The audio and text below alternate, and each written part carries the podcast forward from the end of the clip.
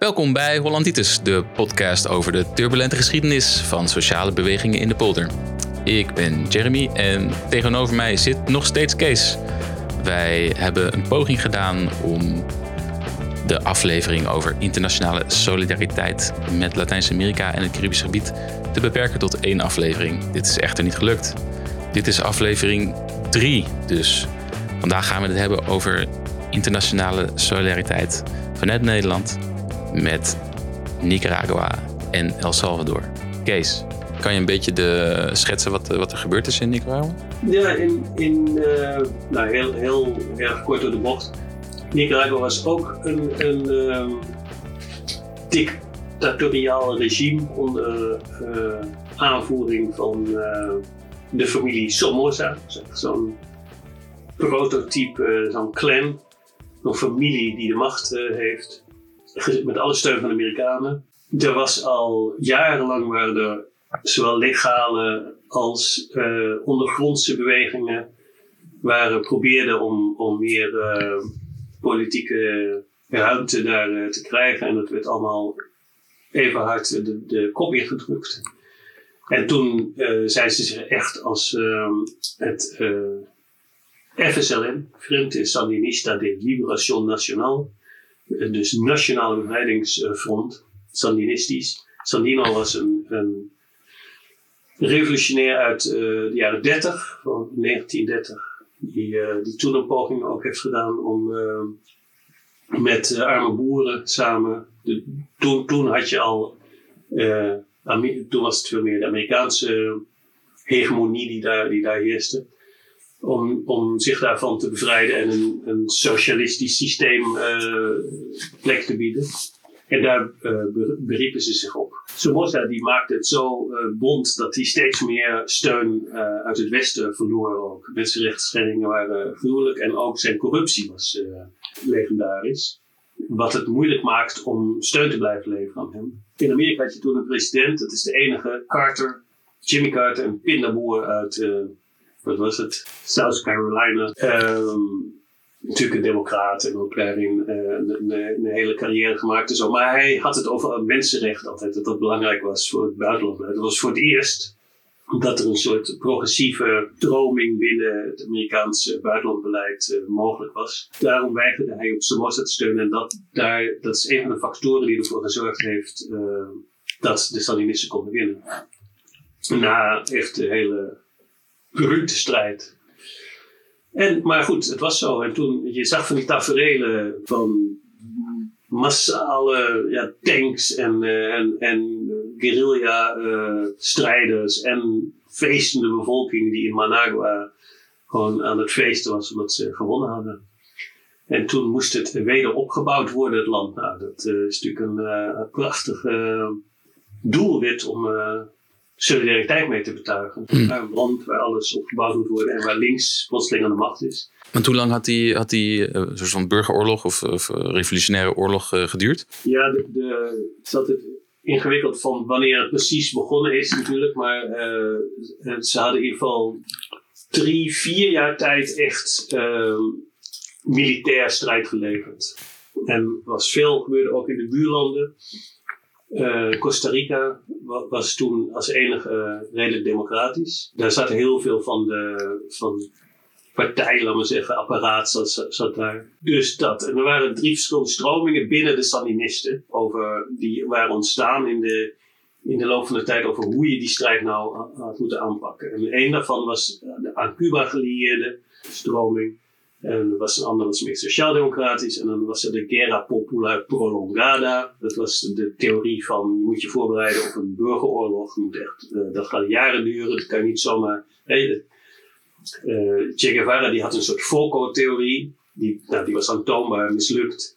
Dat als je maar goede voorbeelden creëert in het binnenland, mensen min of meer spontaan jouw kant kiezen en zich ook gaan bewapenen. En dan spreidt het zich uit van de brandhaard naar een algehele fik. En in die 3 stromingen moesten een soort vertegenwoordigers uit die 3 stromingen moesten in een nieuwe interimregering een ad hoc regering, revolutionaire raadachtige constellatie moest die gaan beginnen met dat land weer op te bouwen. Nou, dat was al moeilijk genoeg natuurlijk.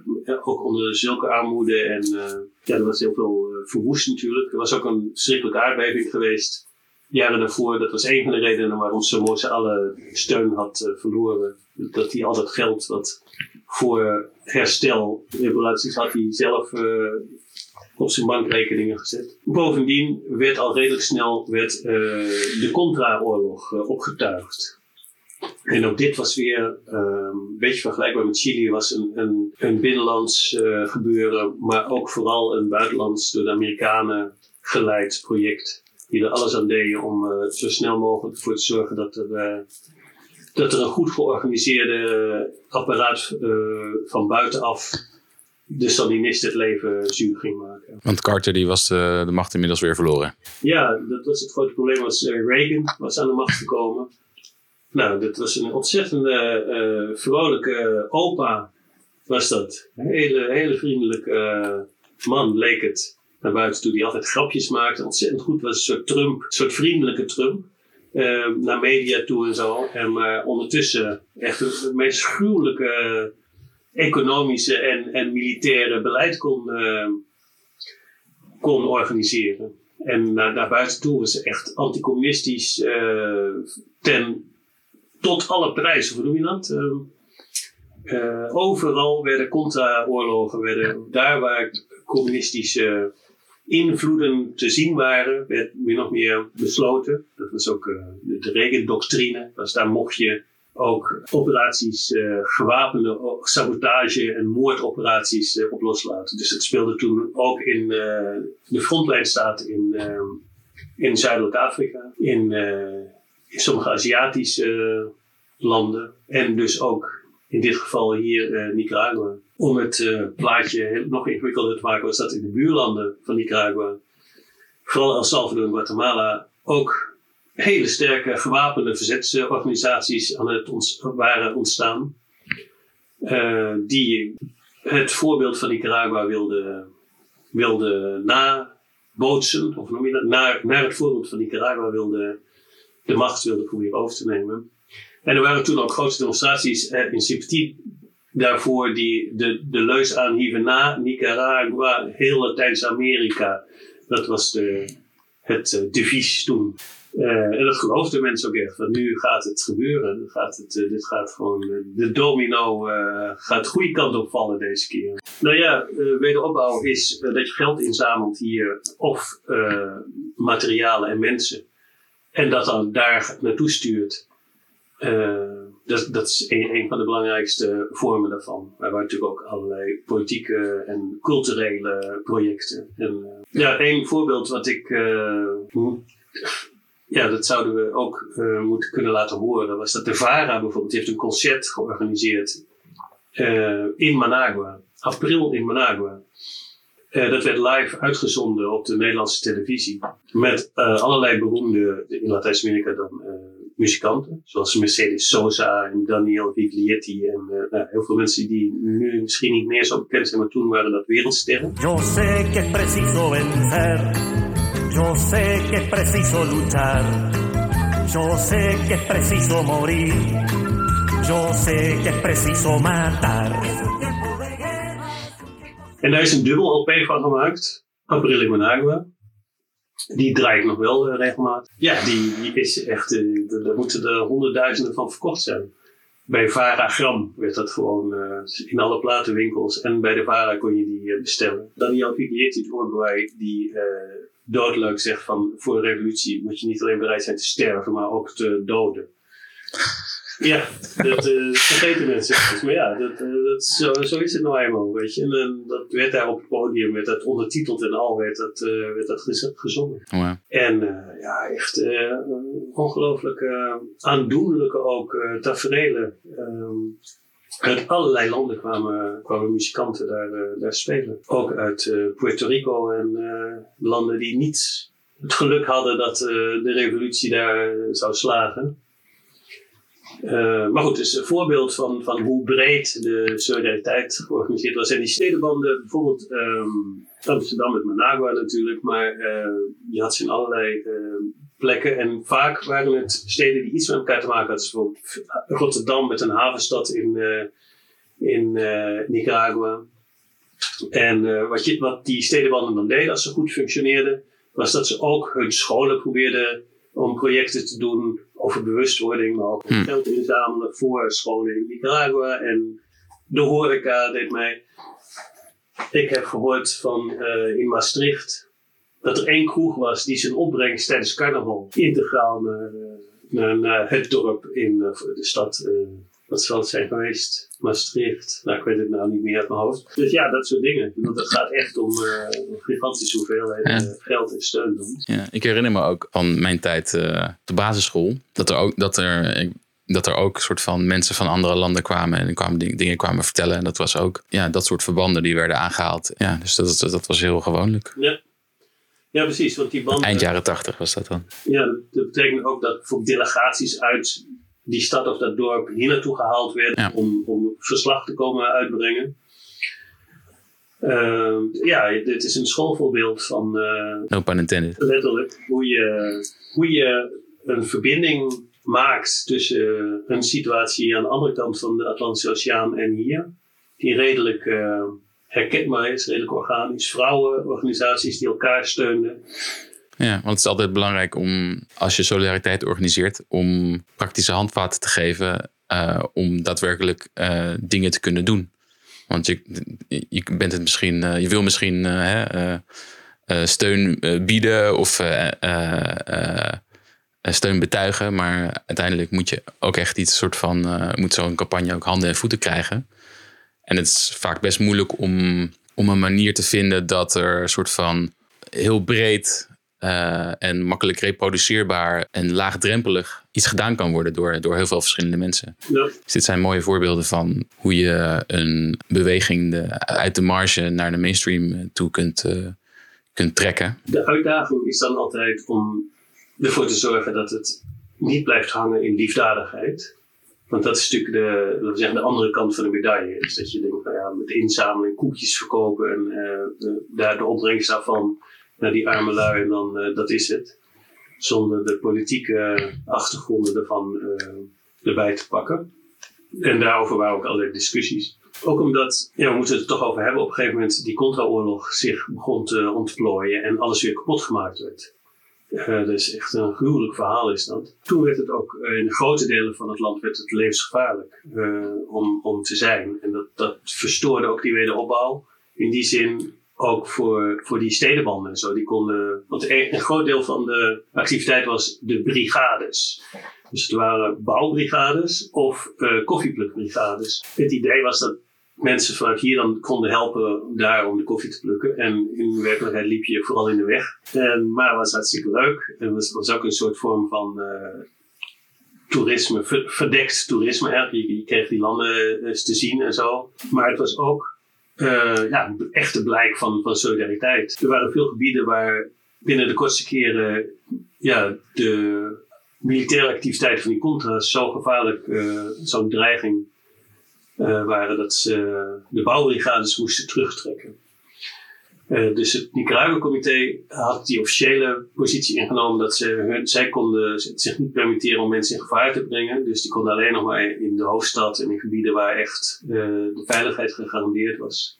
Maar juist in die gebieden waar die oorlog woedde, was het belangrijk dat er mensen zouden zijn als levend schild, zeker in ieder geval als getuigen, maar ook omdat om mensen te helpen die het zwaarst hebben.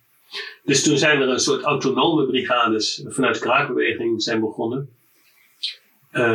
Van mensen die juist ervoor kozen om dan niet met wapens, maar toch daar aanwezig te zijn. En in de praktijk betekent dat je dan ook een cursus kreeg in hoe je je moest verdedigen als het dorp aangevallen werd. En er zijn bij mijn weten nooit Nederlanders bij omgekomen, maar wel heel veel andere buitenlanders, Amerikanen. Voor de vrienden van mij zaten in een Duitse bouwbrigade, die werd ontvoerd.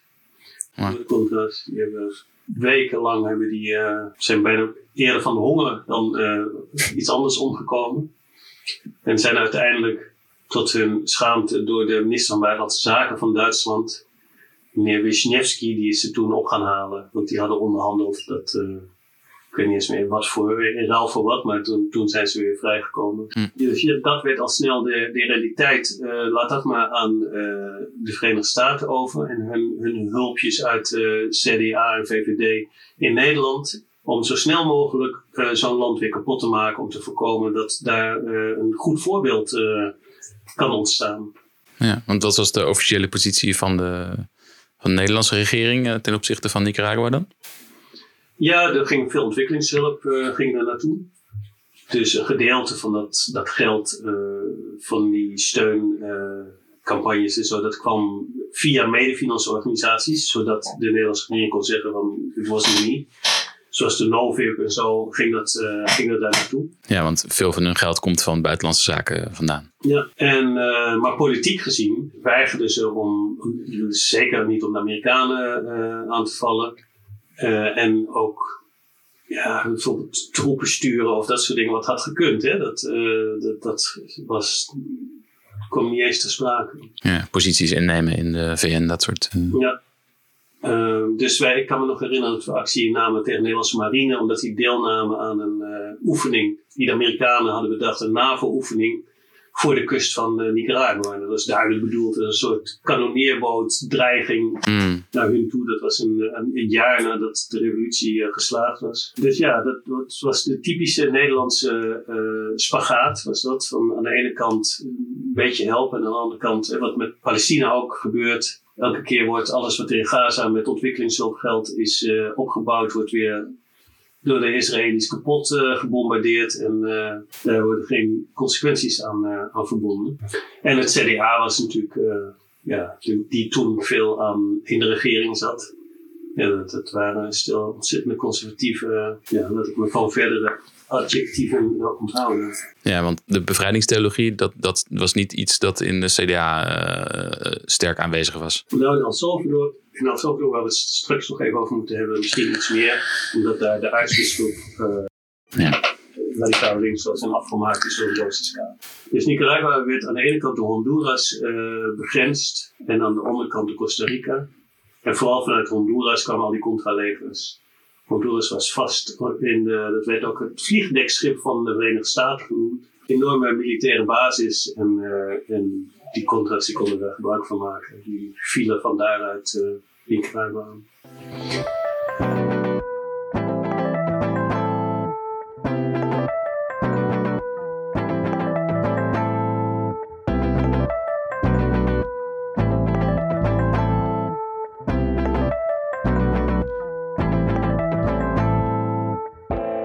Maar in El Salvador, wat het kleinste landje in Midden-Amerika is, als je Belize tenminste niet meetelt. Erg lullig is dat, alleen omdat ze Engels praten. Belize heeft naar mijn weten nooit een guerrilla beweging gehad. Maar daar zijn ze veel te relaxed voor. Ja, daar roken ze te veel shit voor.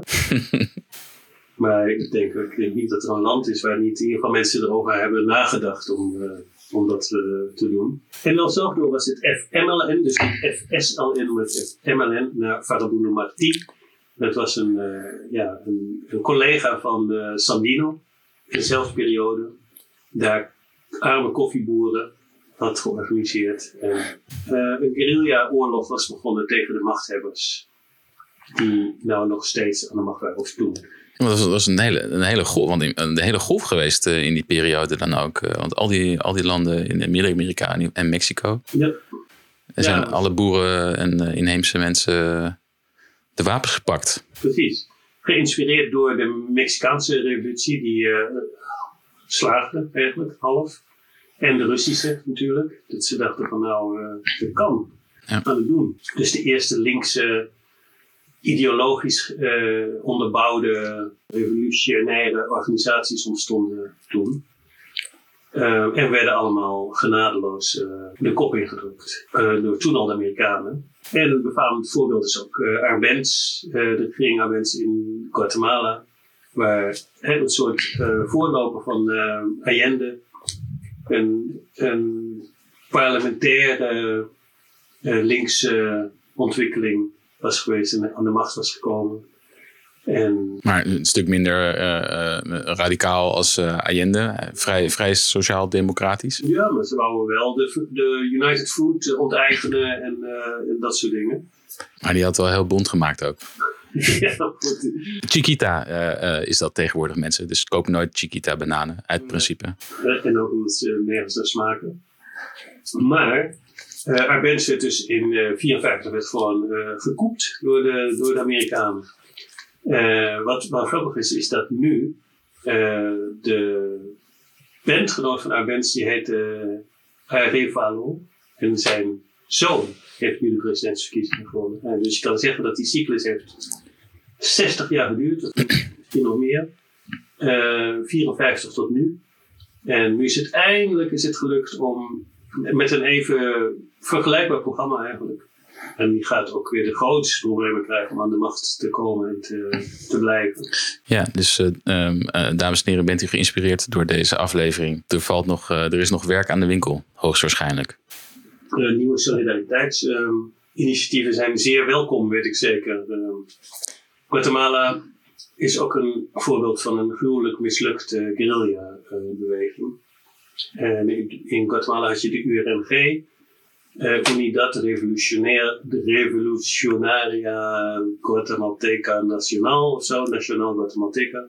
En dat was ook weer zo'n paraplu van een aantal organisaties, maar in dit geval waren een aantal van die organisaties ook met deelname van heel veel inheemse bewoners. Ja, want in tegenstelling tot andere landen van de regio heeft Guatemala een hele hoge percentage inheemse mensen. Ja, precies. In datzelfde zijn die voor het grootste deel verdwenen, uitgemoord.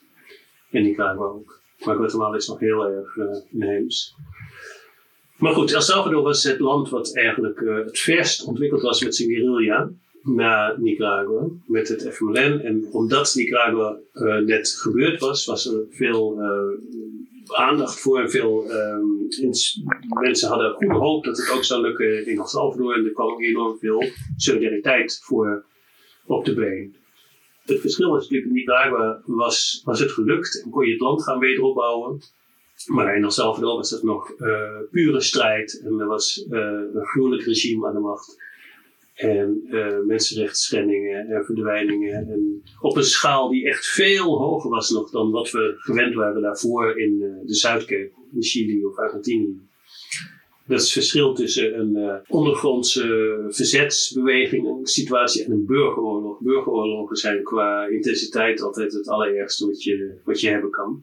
Aanvankelijk wilde de politieke linkse krachten in El Salvador dat ook helemaal niet. Die hebben er alles aan gedaan om te proberen op een legale manier of op een minder militante manier ruimte te creëren. Dat werd allemaal de hele tijd afgemaakt, de kop ingedrukt. Dus op een gegeven moment zijn ze maar bevrijde gebieden, of zonas bajo control heette dat, gecontroleerde gebieden gaan vormen waar je dan je kon organiseren, wapens kon proberen te veroveren of van Cuba te krijgen.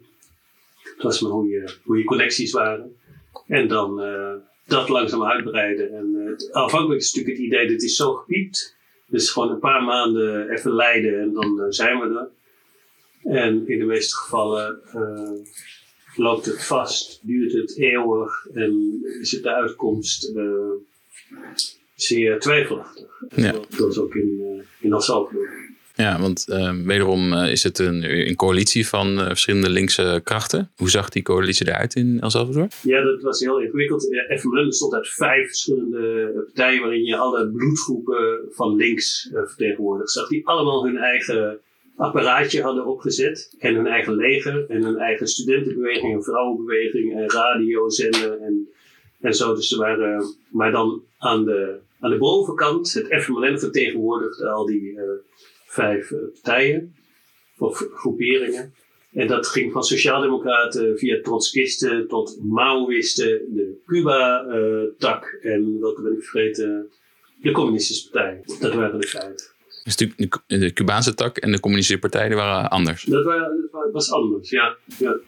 Hoewel de communistische partij zal ook zijn contact op Cuba hebben gehad. Maar de FPL, die ook de grootste aanhang had en het grootste deel van bevrijd gebied in Chalatenango. Ze hadden het onder elkaar verdeeld, min of meer. Die had de meeste contacten met Cuba. En die was ook geïnspireerd, laten we zeggen, door de Cubaanse manier van dat... Die FOCO-theorie. Nou ja, dat is zo'n constellatie van 5. Dat is natuurlijk heel ingewikkeld. En allemaal vaak ruzies met elkaar. Competentie ook om wie bepaalde contacten had. En, competitie. Ja, de competitie, precies. En wie de media mocht doen en dat soort dingen. En ook verschillen in werkwijze. Dus in sommige gevallen... de ene guerrillagroep die koos voor gevaarlijkere middelen bijvoorbeeld dan de andere. En dan kreeg het hele evenement er de schuld van. En voor wat ik me nog herinner was dat ze vanuit een militaire basis was in Krottenwijk. En ze schoten vanuit die Krottenwijk met zelfgemaakte... raketten op die militaire basis. Dus wat ze dan deden was in zo'n krotten, mocht verder niemand weten, werd zo'n ding opgebouwd van oude gasflessen en weet ik veel wat. En dat werd dan geprobeerd omdat het dak werd afgehaald en dan boem ging er zo'n ding naar die militaire basis toe. Maar dan kreeg natuurlijk het hele Krottenwijk, die kreeg er van langs. Als schip Rezaille werd er dan vaak alles plat gemaakt. Sommige delen van de guerrilla vonden dat onaanvaardbare prijs was. En anderen zeiden, ja, als je zo slap gaat denken, dan kan je ze nooit... want ze gebruiken natuurlijk de bevolking als menselijk schild. Ja. Een ander befaamde twistpunt was altijd, hoe ga je om met de Amerikaanse adviseurs?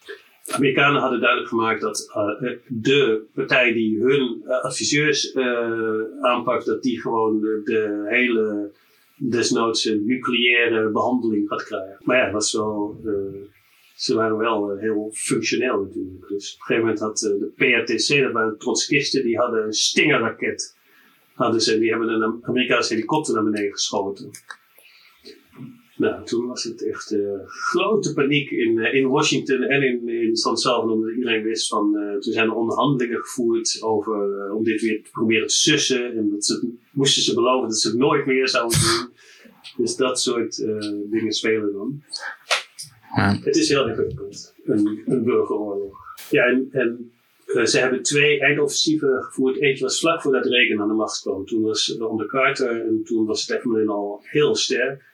En ze hebben toen kazernes ingenomen die van een jaar daarvoor nog ondenkbaar was dat ze die slagen zouden kunnen winnen. En een eindoffensief georganiseerd, ik geloof dat was een week voordat Reagan aan de macht kwam, voordat hij ingehuldigd werd. Ongetwijfeld met voorbedachte expres, zeg maar. Ja, omdat ze wisten dat ze onder Carter nog een kans maakten. Maar als die Reagan eenmaal aan de macht zou zijn, dan zou die alles doen om het Salvadoraanse leger op te tuigen. Nou, dat eindoffensief mislukte.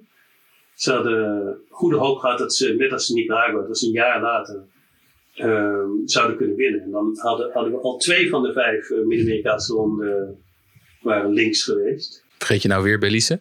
Belize, ja.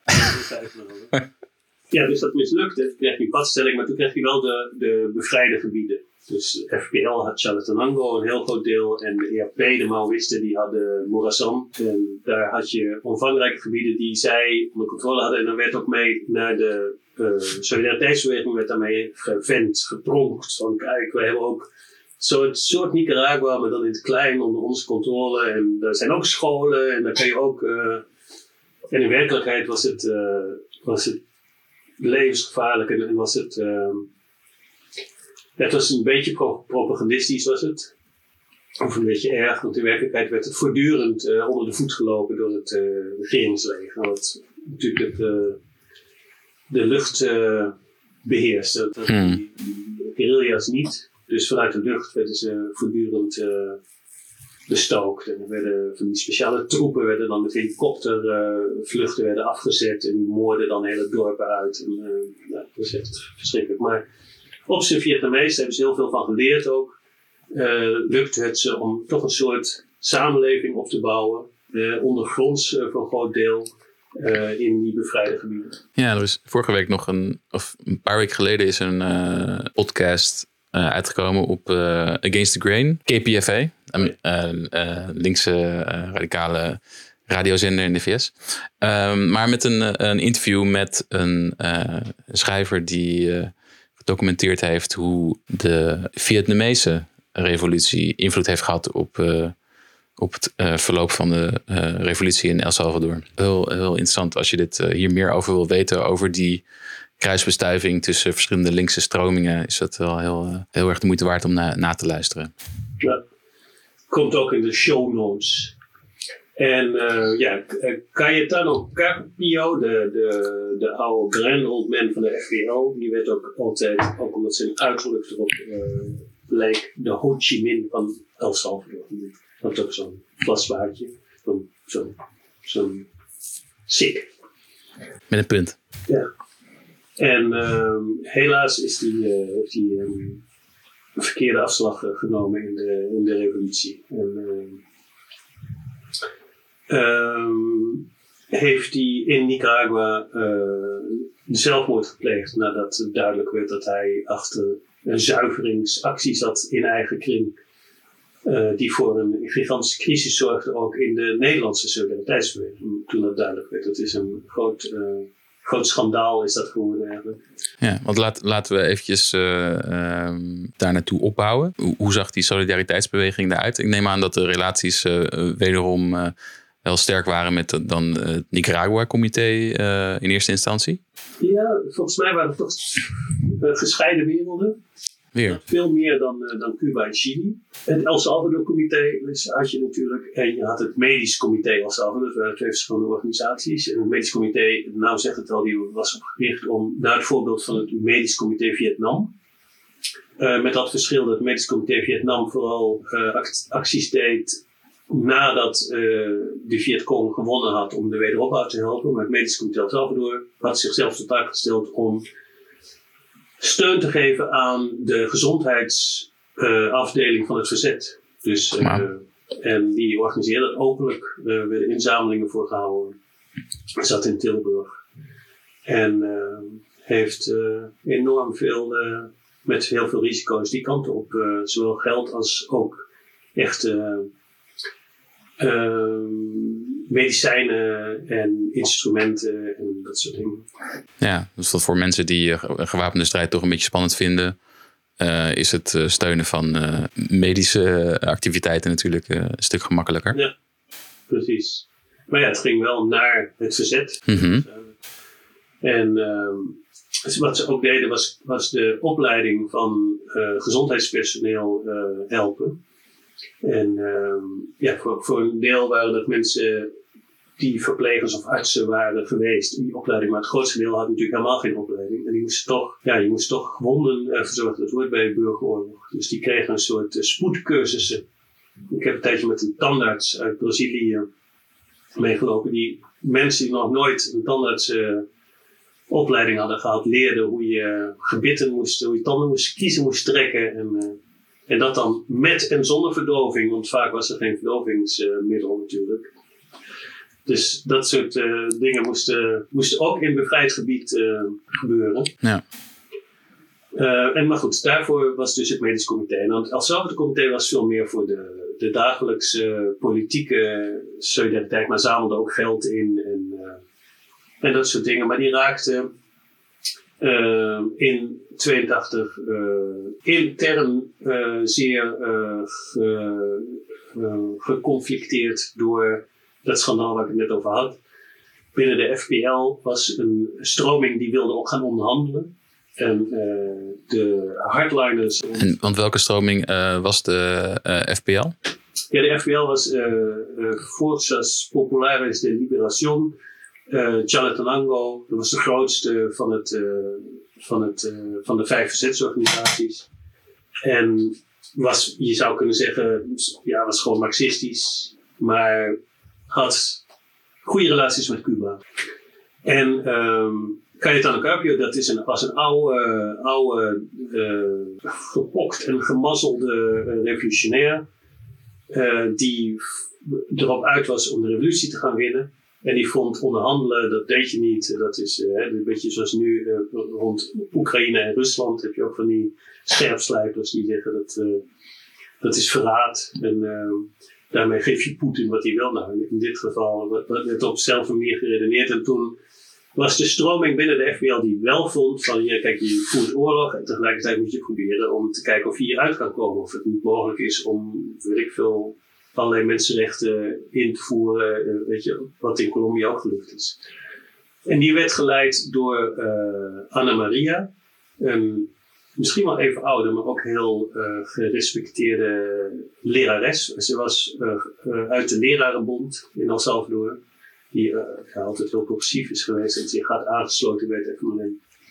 En zij waren in Nicaragua, hadden ze hun onderdak gevonden, dat was ondertussen bevrijd. En dan kon je zonder dreiging dingen voorbereiden en zo. En toen is ze daar vermoord. En lang werd gedacht dat het CIA was geweest, dat werd meteen bekend. En toen werd duidelijk dat die fractie van Carpio en dat Carpio zelf daarachter had gezeten.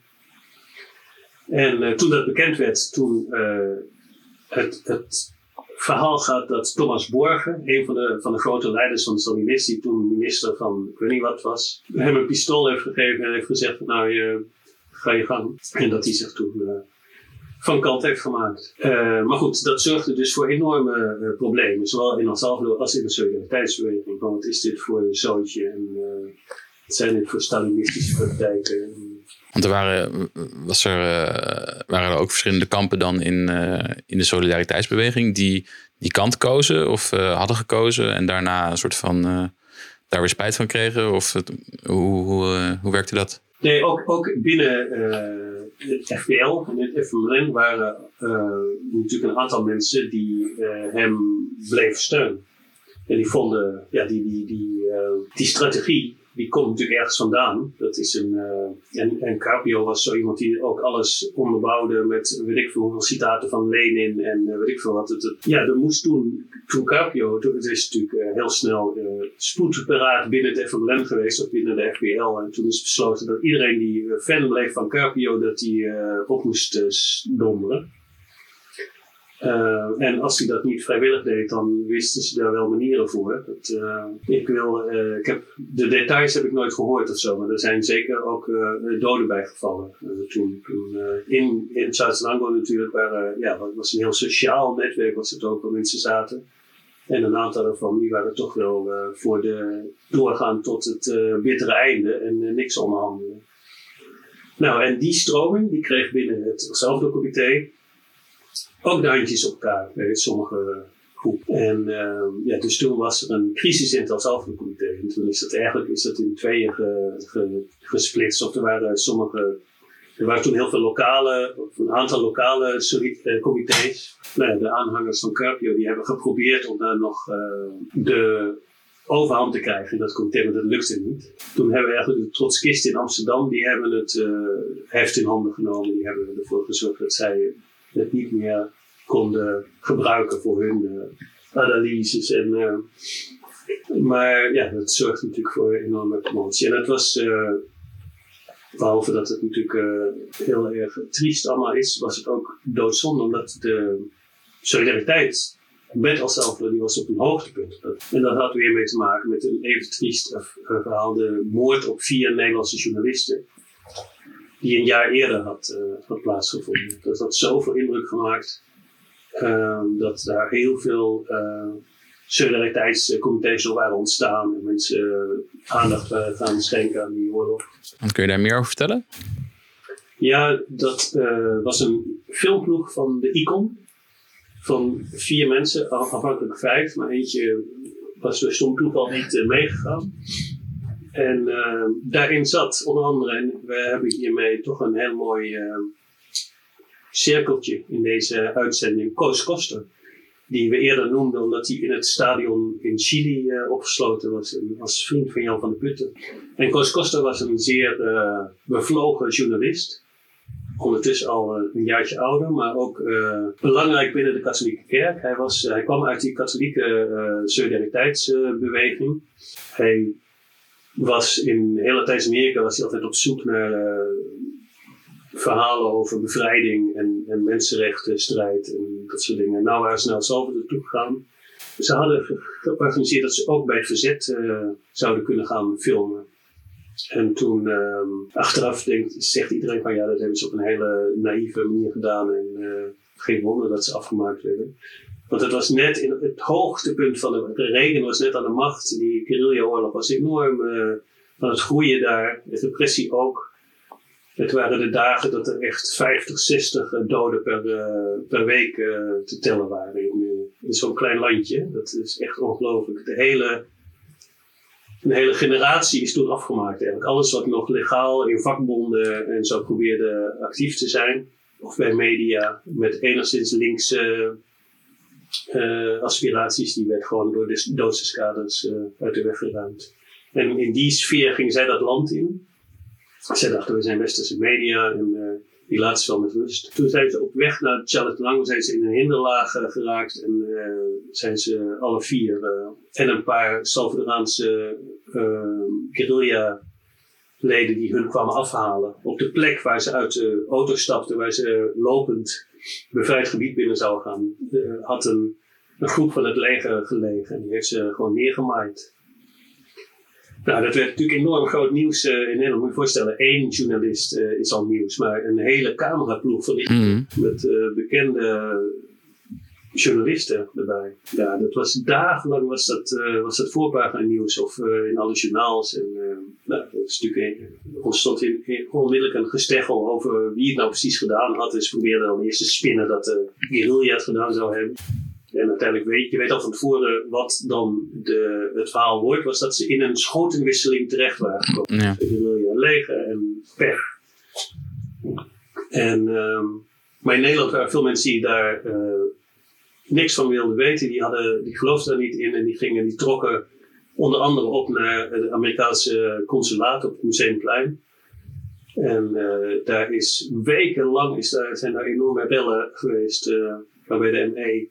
mensen buiten de hekken van het consulaat probeerden te houden. En, binnen de kortste keer lagen alle ruiten eruit. En, de Amerikaanse consul die weigerde om het gebouw nog weer binnen te treden, omdat zijn veiligheid niet voldoende gegarandeerd was. En, mensen zetten daar 5 kruisen neer, 4 voor de journalisten en eentje voor het Salvadoraanse volk.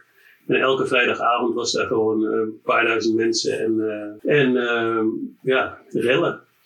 Dus dat was, en daarna kwam het natuurlijk tot rust of zo. Er werd een officiële onderzoekscommissie ingesteld door een ongelooflijke incompetente D66-politicus Jan-Willem Bertens, die niks heeft onderzocht, lijkt uiteindelijk. En de hele tijd dat... Het bestaande verhaaltje van die pech en die schotenwisseling probeerde overeind te houden. Achteraf blijkt dat de hele kazerne verderop vol met Amerikaanse adviseurs zaten. En dat ze van tevoren wisten dat ze zouden komen. En bovendien dat bij de Amerikaanse inlichtingendiensten het gerucht ging. Daar zijn documenten van dat Koos Koster actief was in het brengen van geld naar het FMLN. Dat hij helemaal geen journalist was. Dus. Maar goed, al die dingen. Dus het was voor hun te ingewikkeld om erbij te slepen.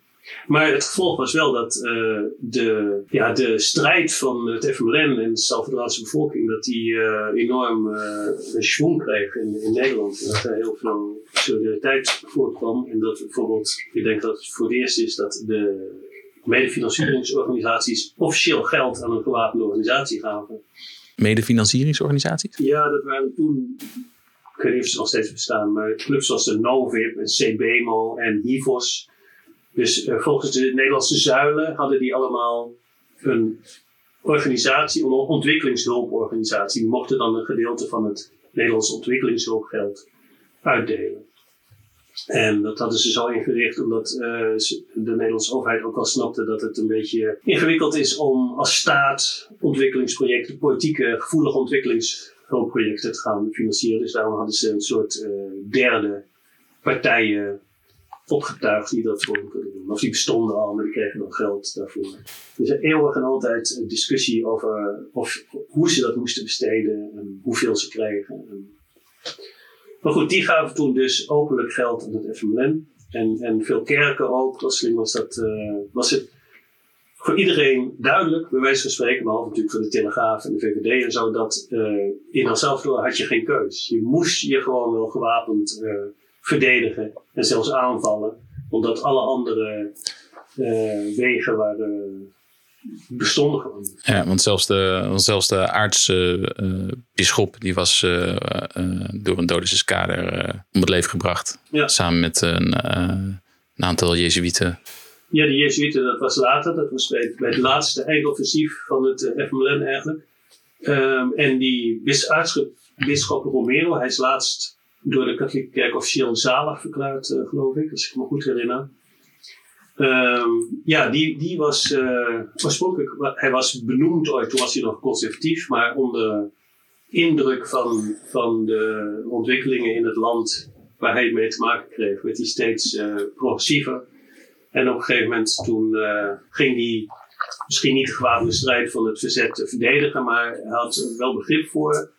En hij riep ook, en dat heeft waarschijnlijk hem uiteindelijk de kop gekost, de soldaten op om de wapens neer te leggen. Want dat was ze mochten niet medeplichtig zijn aan die repressie. In een katholiek land als El Salvador maakt dat natuurlijk heel veel indruk. En er werd dan ook prompt tijdens de mis, niet in de kathedraal, maar in een andere, een kleinere kerk werd hij door een scherpschutter doodgeschoten. En toen was daarna was een herdenking van plechtigheid om hem te begraven in San Salvador op het grote plein voor de kathedraal. En dat werd een gigantisch bloedbad, om wat voor reden dan ook. Hadden de doodskaders die geleid werden door ARENA, de rechtse regeringspartij. Die had nota bene opgericht. Die hadden besloten dat die bijeenkomst eens een keer een flink lesje. Dat waren 10.000 mensen. Die werden vanaf de daken eromheen door scherpschutters beschoten. Tientallen doden bijgevallen. Er was een Nederlandse fotograaf, Koen Wessing, die was daarbij. En die foto's die zijn nog steeds zeer indrukwekkend. Maar dat was dus allemaal voordat die Nederlandse journalisten omkwamen. Mm-hmm. Toen de aandacht was al flink op het land gevestigd. Ja, uiteindelijk is die burgeroorlog nog tot 1992 doorgegaan. En is toen een vredesakkoord eindelijk. Er waren voortdurende pogingen tot onderhandelingen. En die werden dan elke keer het leven zuur gemaakt of gesaboteerd. Elke keer was het een enorm gedoe. Of de delegatie van het FMLN, die meestal vanuit het buitenland moest worden gehaald, of die hun veiligheid gegarandeerd kon worden. En enorm getouwtrekken. En uiteindelijk is in 1992 is er een vredesakkoord uitgekomen.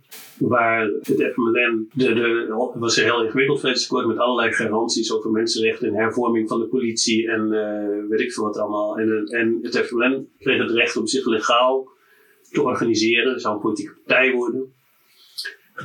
Ze zijn in stapjes, wij zaten daar toen met bouwbrigade, toevallig zaten we daar bovenop. We zaten in een van die gebieden waar die strijd gevoerd werd en waar toen gedemilitariseerd moest worden, of gedemobiliseerd eerst onder auspiciën van de Verenigde Naties. Toen kon je dus mooi zien hoe ze dat deden. Dan werd de zone gedemarkeerd en dan werd de bevolking geconsulteerd of ze zich nou voelden, of zij vonden dat onder controle van het verzet was of niet. En die verzetstrijders die daar zaten, die hebben hun wapens eerst in een depot gelegd waar de VN bij stond om te voorkomen dat het regeringsleger ze weg zou halen. En daar hadden ze nog een paar maanden tijd het recht om, als de leiding van het FMLN had besloten van er wordt niet voldaan aan de voorwaarden, dan hadden ze die weer kunnen pakken en hadden ze de strijd weer kunnen gaan leveren. Ja. En dan op een gegeven moment is die fase dat ze besluiten, de hervormingen zijn doorgevoerd, we leveren ze in, ze worden kapot gemaakt.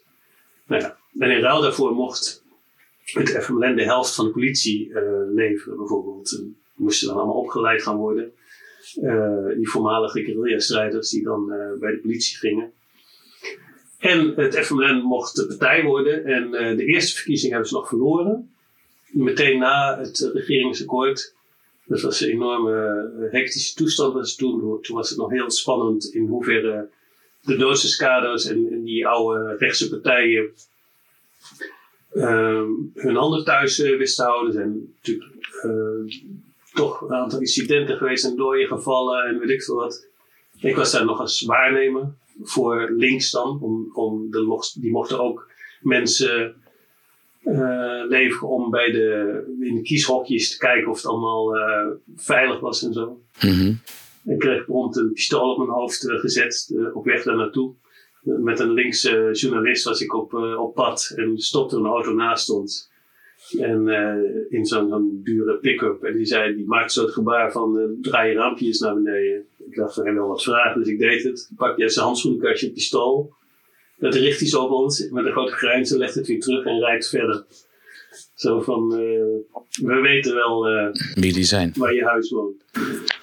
Zo. En, heftig. Ja. En bijvoorbeeld FMLN had, die had toen natuurlijk heel veel achterban en zo. Dus een enorme feestelijke toestand was het. Dat ze voor het eerst openlijk campagne konden voeren. Die hadden alle muren van de stad zo'n beetje met hele kleurrijke wandschilderingen hadden ze voor de verkiezingscampagne opgeschilderd. En in de nacht voor de verkiezingen zijn die allemaal zwart geschilderd. Het hele was een soort moet een gigantische operatie zijn geweest. Met afgewerkte olie werd het overheen gewerkt. Dus we werden 's ochtends wakker en alle muurschilderingen waren weg. Dus onder die omstandigheden werd verkiezingen gehouden. En toen was het nog een nipte overwinning voor Arena, de rechtse partij. Maar de verkiezingen daarna die won het FMLN. En toen hebben ze de regering mogen vormen. Nu krijg je natuurlijk een onsmakelijke touwtrek over wie er dan op welke post mag komen uit die verzetsbeweging en zo. Maar ze hebben er ook een zootje van gemaakt. En, het is nooit echt wat geworden eigenlijk, hun regeerperiodes. Er zijn een paar keer aan de macht geweest. Op een gegeven moment hadden ze een president die nog bij ons op de bank had geslapen toen hij 20 jaar daarvoor voor solidariteitscampagnes naar Europa toe kwam.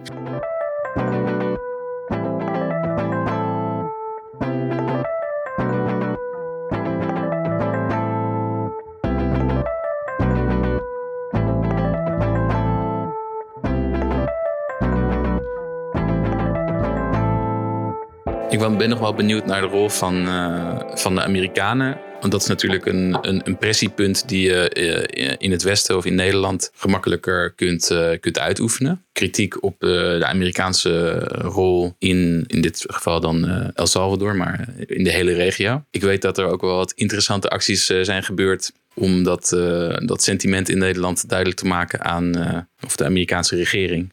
Ja, dat was natuurlijk een van de belangrijkste factoren voor de achtertuin. Zeker als zo'n revolutie zo vlakbij de Verenigde Staten zich afspeelt. Want zo noemde de Verenigde Staten Latijns-Amerika de backyard. Ja. En je zag vooral Reagan ook, maar ook daarna. Die zag je bij persconferenties een kaart tevoorschijn toveren. En dan liet hij zien hoe vlakbij Nicaragua bij Florida ligt bijvoorbeeld.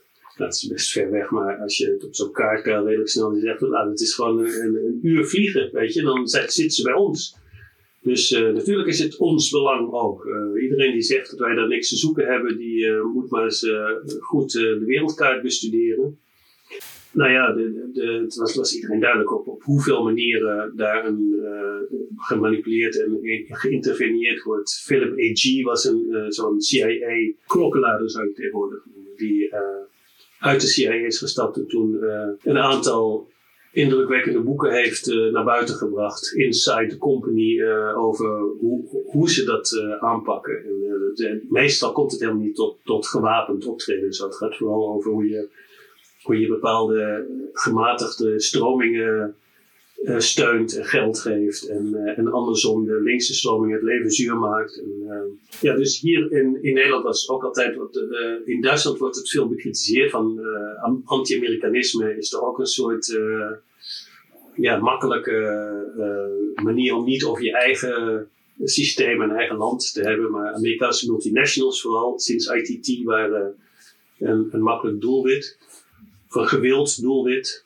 En dat was ook hier, als er iets gebeurde in Midden-Amerika en je wou een actie doen, dan zocht je gewoon ergens, of er ergens een Amerikaanse multinational in de buurt te vinden was, waar je dan een leus op de muren kon schilderen of de ruiten in kon kinkelen.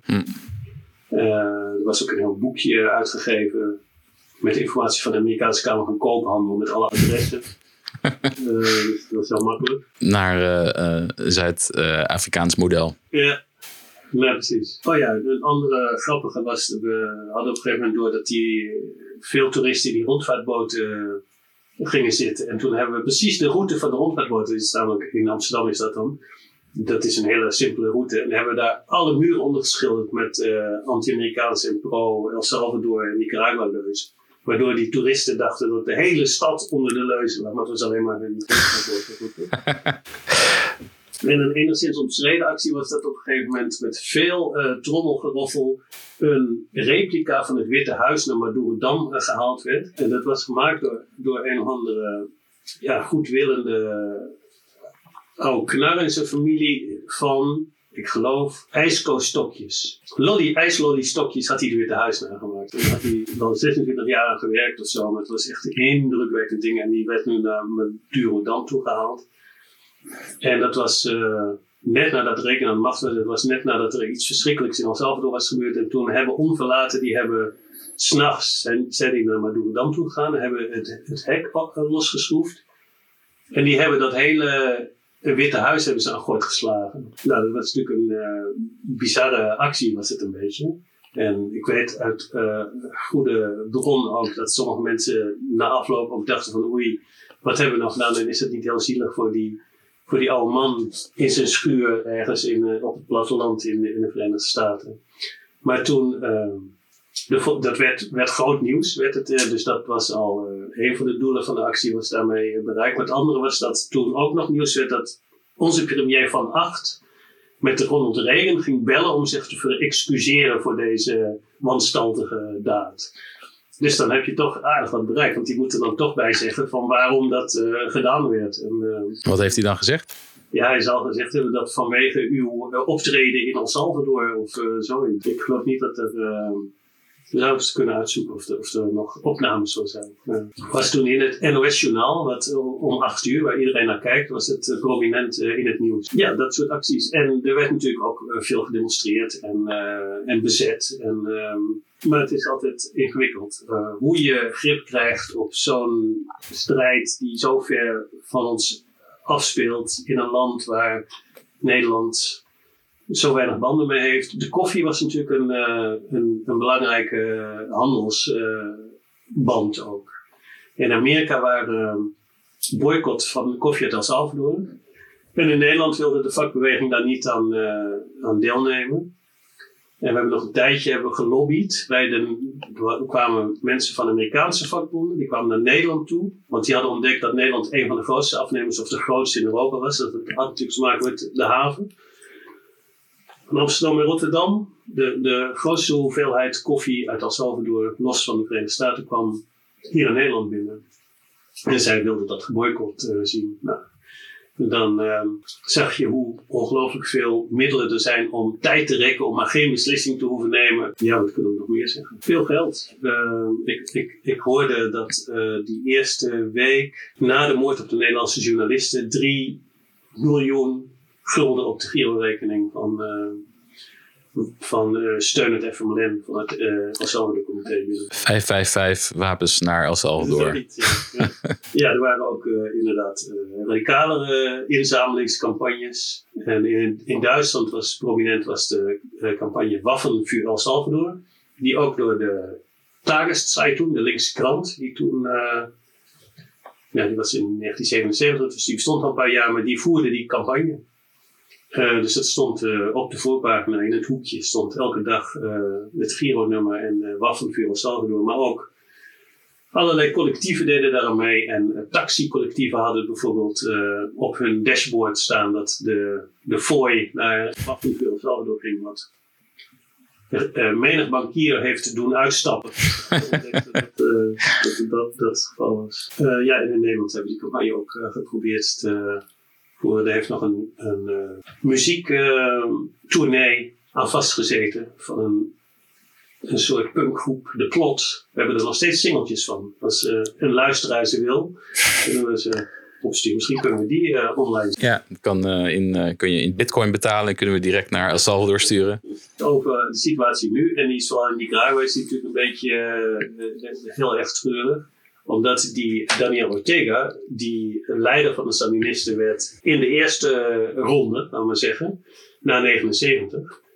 En toen al omstreden was over de manier waarop hij zich naar boven vocht. Maar in ieder geval de president werd. Zij verloren na die contra-oorlog in 1990 de verkiezingen. Toen werd een soort coalitie van rechts. Die werd winnaar en dat was een enorme deceptie voor de solidariteitsbeweging. En toen ontstond een enorme discussie over hoe ga je nou door? Ga je nou ook solidariteit leveren als de burgemeester een of andere neoliberale idioot is? Nou, er waren leuke discussies natuurlijk. Even van hak op tak. Veel van die solidariteits van die landencomité's zijn natuurlijk in de loop van de tijd opgeheven. Maar er bestaan er nog een aantal.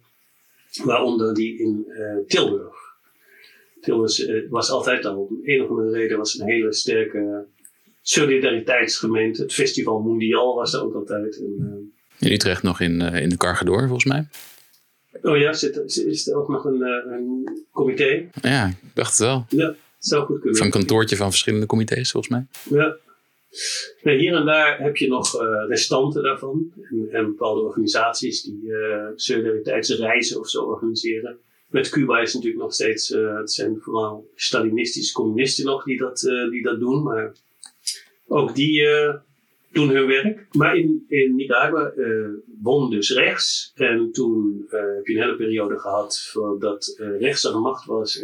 En alles weer afbrak wat er opgebouwd was.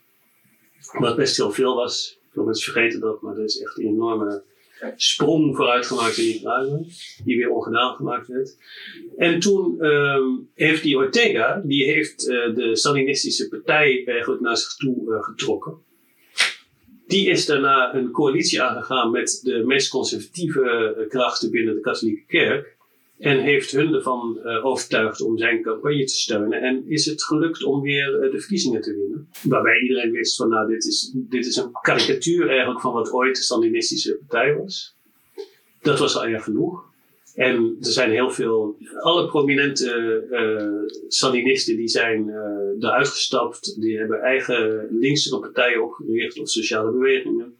Maar hij is met zijn kringetje doorgegaan en zit daar nu stevig aan de macht. En heeft eigenlijk nu een soort dictatuur gevestigd die lijkt op die van de Somoza die ze ooit verslagen hebben. Er is in 2019 is er een opstand uitgebroken onder studenten samen met boeren uit een gebied waar land onteigend dreigde te worden voor de aanleg van samen met Chinees geld om een soort tweede Panama-kanaal aan te gaan leggen. En dat gebeurde op zo'n manier dat iedereen tegen de Sandinisten zich keerde. En dat mondde uit in heel veel repressie en daardoor in een soort landelijke opstand. Ja, en toen was de weer los en heeft de dictatuur zich eigenlijk verankerd. En ertoe geleid dat er weer 1000 mensen het land uit zijn gevlucht, gedeeltelijk hier naar Nederland toe. Ja, bizar. En een gedeelte van de mensen die ooit actief waren in de solidariteitsbeweging, die hebben zich ingezet om te voorkomen dat er nog projecten met die nieuwe Sandinistische regering gevoerd worden. Mm. Dus dat, alles op zijn kop eigenlijk. Ja, een van de argumenten tegen het grijpen naar de wapens is altijd dat als je dat eenmaal doet, dat het karakter van je bewegingen en van je overwegingen heel dermate verandert dat het heel moeilijk is om nog terug te gaan, zeg maar. In mentaliteit dan, hè? Niet eens op andere manieren, maar gewoon dat het echt iets verandert met hoe je naar de wereld kijkt. Niet zeggen dat het niet rechtvaardig is, maar dat het altijd een groot risico is van het grijpen naar de wapens. Dat je net zo erg kan worden als je tegenstander. Ja, het is een van de grootste dilemma's is hoe je menselijk blijft met onmenselijke middelen. Ja. En dat is bijna niet op te lossen eigenlijk. En tegelijkertijd, zonder die middelen kom je nergens. Dus het is een catch-22 voor je welste. Er zijn wel bewegingen die daar koosje ermee om zijn gegaan. Bijvoorbeeld de Tupamaros in Uruguay. Die ook eigenlijk een vergelijkbare situatie terecht zijn gekomen. Onderhandelingen. Als politieke partij opgericht. Aan de macht zijn gekomen. Pepe Mujica is een van de meest enthousiast binnengehaalde presidenten wereldwijd, denk ik. He legalized it? Ja, precies. In Uruguay zelf zijn mensen vaak minder enthousiast, omdat hij heel weinig aan de armoede en zo gedaan heeft. Maar wat ze wel goed hebben gedaan, is hun verleden verwerken en uitgebreid analyseren. En ook de fouten die ze gemaakt hebben. Namelijk dat ze zich lieten verleiden tot ook terugschieten terwijl het niet nodig was. Bijvoorbeeld, het kan. De M19 in Colombia is zo'n ander voorbeeld van een beweging die daar toch anders mee omging. Maar zeker als het gepaard gaat met de macht in handen krijgen, is het een wespennest. Nou, die macht is natuurlijk het andere wespennest. Dat doet ook zelfs, al kom je op legale manieren, en Lula in Brazilië of hun regering.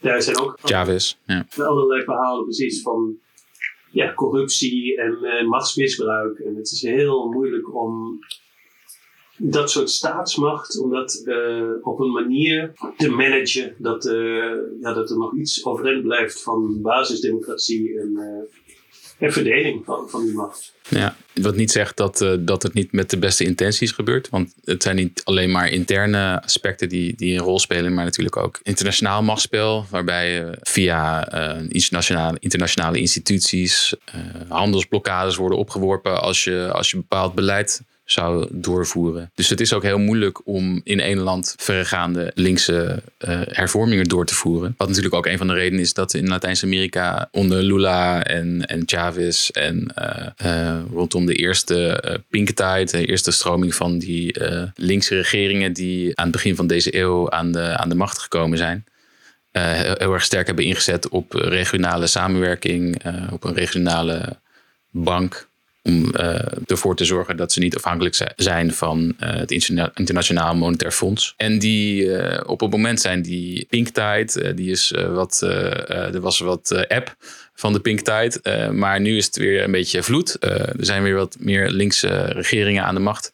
Dus die regionale samenwerking die begint ook weer aan te trekken. Ja, dat is ook een belangrijke factor om ervoor te zorgen dat als je eenmaal de macht hebt gekregen, op wat voor manier dan ook, dat je ook daadwerkelijk, gesteund door je directe buren, meer kunt doen wat je wil doen. Ja, en dat meer doen, dat hangt dus ook af van in hoeverre links in West-Europa en in het Westen erin slaagt om, laten we zeggen, die handelsregels en internationale economische afspraken, militaire macht en zo in te perken.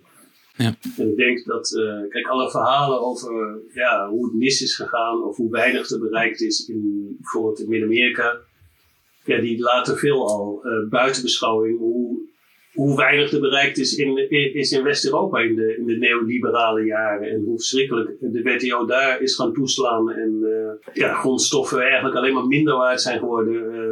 In plaats van dat idee van na de Tweede Wereldoorlog. Dat daar een eerlijke prijs voor betaald zou moeten gaan worden en zo. Dus ja, ik denk dat zijn twee communicerende vaten. En daarom was die tijdperk van de internationale solidariteit, toen het idee bestond van oké, wij gaan samen anti-imperialistisch de strijd aan. En de bevrijdingsbewegingen daar moeten gesteund worden door bevrijdingsbewegingen hier. Dat was denk ik toch de leukste periode wat betreft de inhoudelijke en ook praktische omstandigheden. Misschien het belangrijkste verhaal van dit soort gebeurtenissen waar we nu over hebben gehad. Cuba, Chili, Nicaragua, El Salvador. Is niet alleen wat ze lokaal voor elkaar zouden kunnen brengen, maar ook vooral hun symbolische waarde als een soort verenigende factor voor links elders. Als je ziet van waar ideeën en praktijken vandaan komen. die je ook in Nederland hebt. Ik heb wel eens gehoord dat toen Nederland nog niet eens een land was, maar alleen een delta. En was het enige wat hier oorspronkelijk groeide was uien. En al de rest is geïmporteerd. Terwijl het vreemde is wel dat mensen die rampen zien gebeuren of weet ik veel wat. En vanuit Nederlands perspectief kijken altijd denken dat ze steun moeten leveren. Dat ze moeten geven. En dat het verder zo'n prachtig land is. Een Nederland waar niks mis is. En of laat ik het andersom zeggen. Dat de schuld van de ellende altijd ligt bij die arme sloebers die er juist niks aan kunnen doen.